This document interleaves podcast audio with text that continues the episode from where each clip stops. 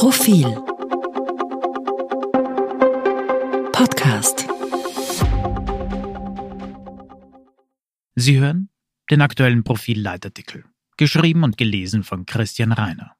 Streiten, um zu verstehen. Wir institutionalisieren die wöchentliche Debatte. Hier lesen und hören Sie, warum diese Neuerung gerade jetzt so wichtig ist. Dieser Text wird nicht zum klassischen Leitartikel geraten, den Sie, liebe Leserinnen und Leser, liebe Zuhörerinnen und Zuhörer, üblicherweise an dieser Stelle finden. Es ist eher das, was man Herausgeberbrief nennt. Ich will aus dem Maschinenraum dieses Magazins berichten von einem Projekt, das wir in dieser Ausgabe starten und das wir als bedeutsam erachten. Wir denken, dass Sie diese Zeilen wie auch der Schwerpunkt des Heftes interessieren können, unabhängig davon, ob wir sie schon lange mit unserer Arbeit begleiten oder ob sie jüngst oder gar zufällig zu uns gefunden haben, auch unabhängig davon, ob Sie uns auf Papier als E-Paper oder via Profil.at lesen. Am Ende soll sich dieser Text dann aber doch auch zu dem fügen, was ein Leitartikel meist bietet. Eine Kommentierung des Geschehens des Landes, der politischen Verhältnisse, die uns umfangen. Die Titelgeschichte besteht in dieser Woche aus vielen größeren und kleineren Teilen. Wir lassen unter anderem einen Bundespräsidenten außer Dienst, aber nicht im Ruhestand, mit einem Manager der Republik zum heikelsten Thema dieser unruhigen Zeiten diskutieren. Ein Schriftsteller aus Hohenems meldet sich in einem klugen Essay zu Wort, eine junge Philosophin und ein Philosoph mit Seniorität sprechen zu ihnen. Aktive und emeritierte Politikerinnen und Politiker schreiben.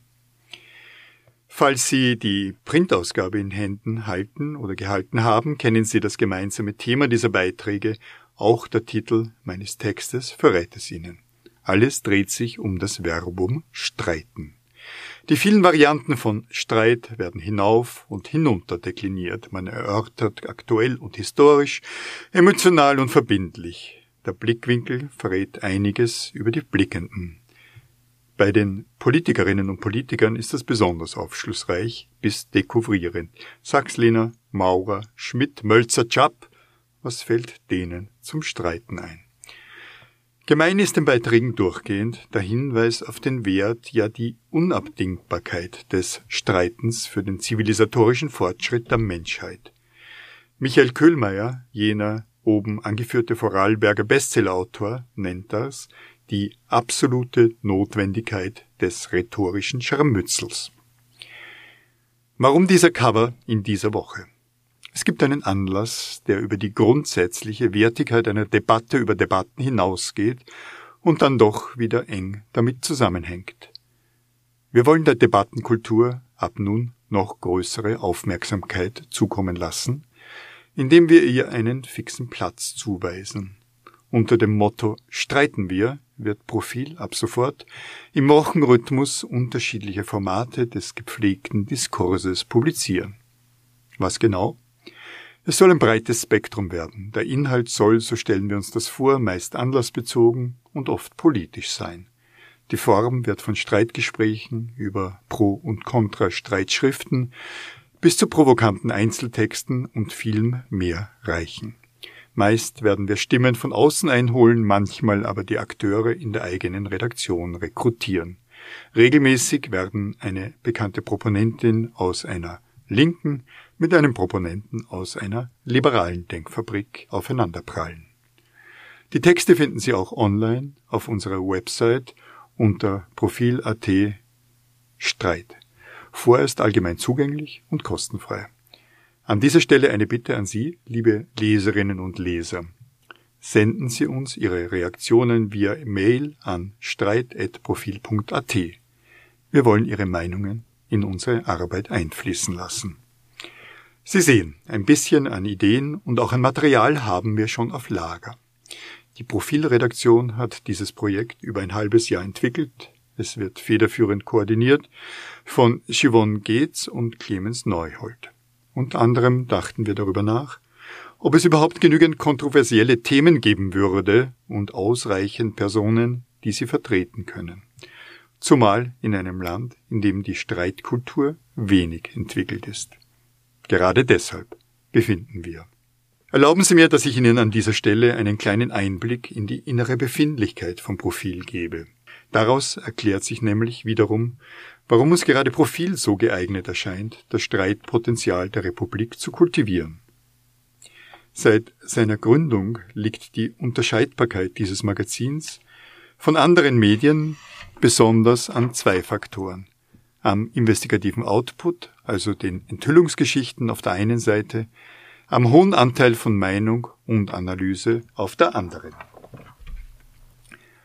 Beides war vor 50 Jahren recht neu und wir haben über die Zeit wenig daran geändert. Profil deckte ab den 1970er Jahren einen guten Teil der Skandale im Staat auf. Heute sind wir Teil der internationalen Recherchenetzwerke, die über Datenleaks mehr und mehr zu modernen Formen des investigativen Journalismus wurden, mit globalem Impact. Zugleich legte Profil bereits damals ungewohnt hohen Wert auf Meinungsstücke, während zum Beispiel das deutsche Nachrichtenmagazin Der Spiegel erst Jahrzehnte später die Form des Kommentars einführte. Hinzu kommt, dass Profil schon immer Pluralismus im Heft, heute stark online, förderte. Eine einheitliche Meinung der Redaktion war niemals gefragt, ganz im Gegenteil. Entsprechend angeregt verlaufen die Diskussionen innerhalb der Redaktion. Unsere Haltung ist eher durch Widerstand gegen jeden Extremismus und durch penible Recherche und Wahrheitstreue geprägt. Zugleich schätzen wir den Diskurs mit Ihnen, unseren Leserinnen und Lesern. Wir erwarten keineswegs durchgehend Zustimmung, sehen unsere Beiträge oft als Anregung zum Diskurs und zum Widerspruch.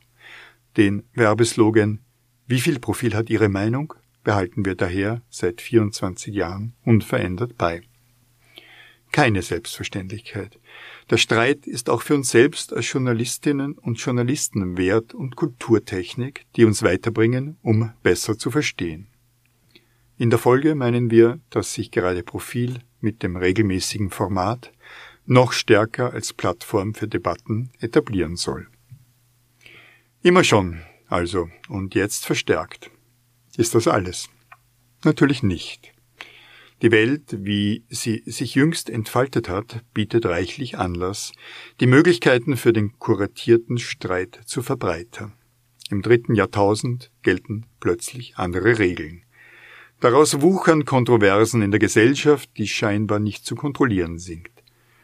Fakten werden dekonstruiert, Wahrheit wird geleugnet, gesichertem Wissen wird der Boden entzogen, Fake News zünden einen Flächenbrand.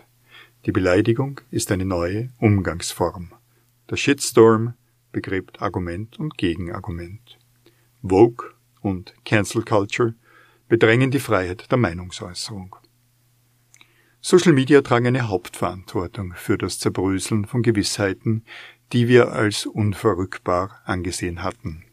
Was als Demokratisierung der Meinungsäußerung ausgeschildert ist, äußert sich häufig als dummes Geschwätz mit aggressivem Unterton. Verschwörungstheorien grassieren pandemisch. Politische Parteien nutzen das Netz zur Verbreitung von rosstäuschenden Botschaften. Die zentrale Aufgabe des Journalismus war immer, den Augenschein zu hinterfragen, richtig von falsch zu trennen und den Befund für eine breite Öffentlichkeit als Nachrichten zugänglich zu machen. Mit dem Faktencheck Faktiv haben wir übrigens dafür ein eigenes Instrument geschaffen. Angesichts von Twitter, Facebook, Telegram wird das noch wichtiger und eine Mammutaufgabe. Weder Mark Zuckerberg noch Elon Musk sind geeignet, die Funktion eines Gatekeepers zu übernehmen. Von Journalisten kuratierte Debatten, für jeden einsehbar, ermöglichen ein Abwägen von für und wider auf festem Boden. Das verhindert zum einen die Manipulation im Hintergrund, zugleich braucht sich der Bürger, die Bürgerin nicht durch vorgegebene Meinungen bevormundet fühlen. Die digitale Disruption kann durch ein Übermaß an Orientierung zur Orientierungslosigkeit führen. Die Flut an Information wird zum weißen Rauschen. Man sieht den Wald vor lauter Bäumen nicht. Aber haben auch die großen Kontroversen in den vergangenen Jahren zugenommen? Mit einer Antwort bin ich vorsichtig.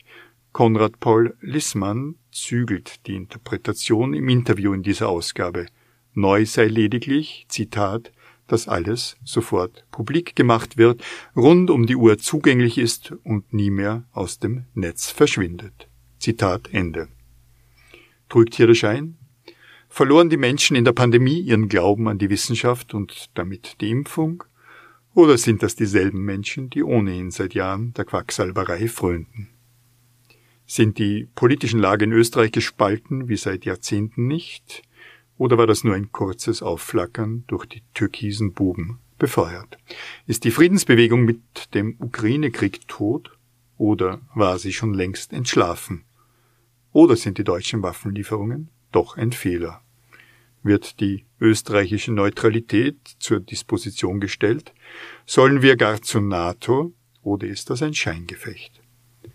Das und vieles mehr wollen wir mit kultiviertem Streit erörtern. Und mit Ihnen.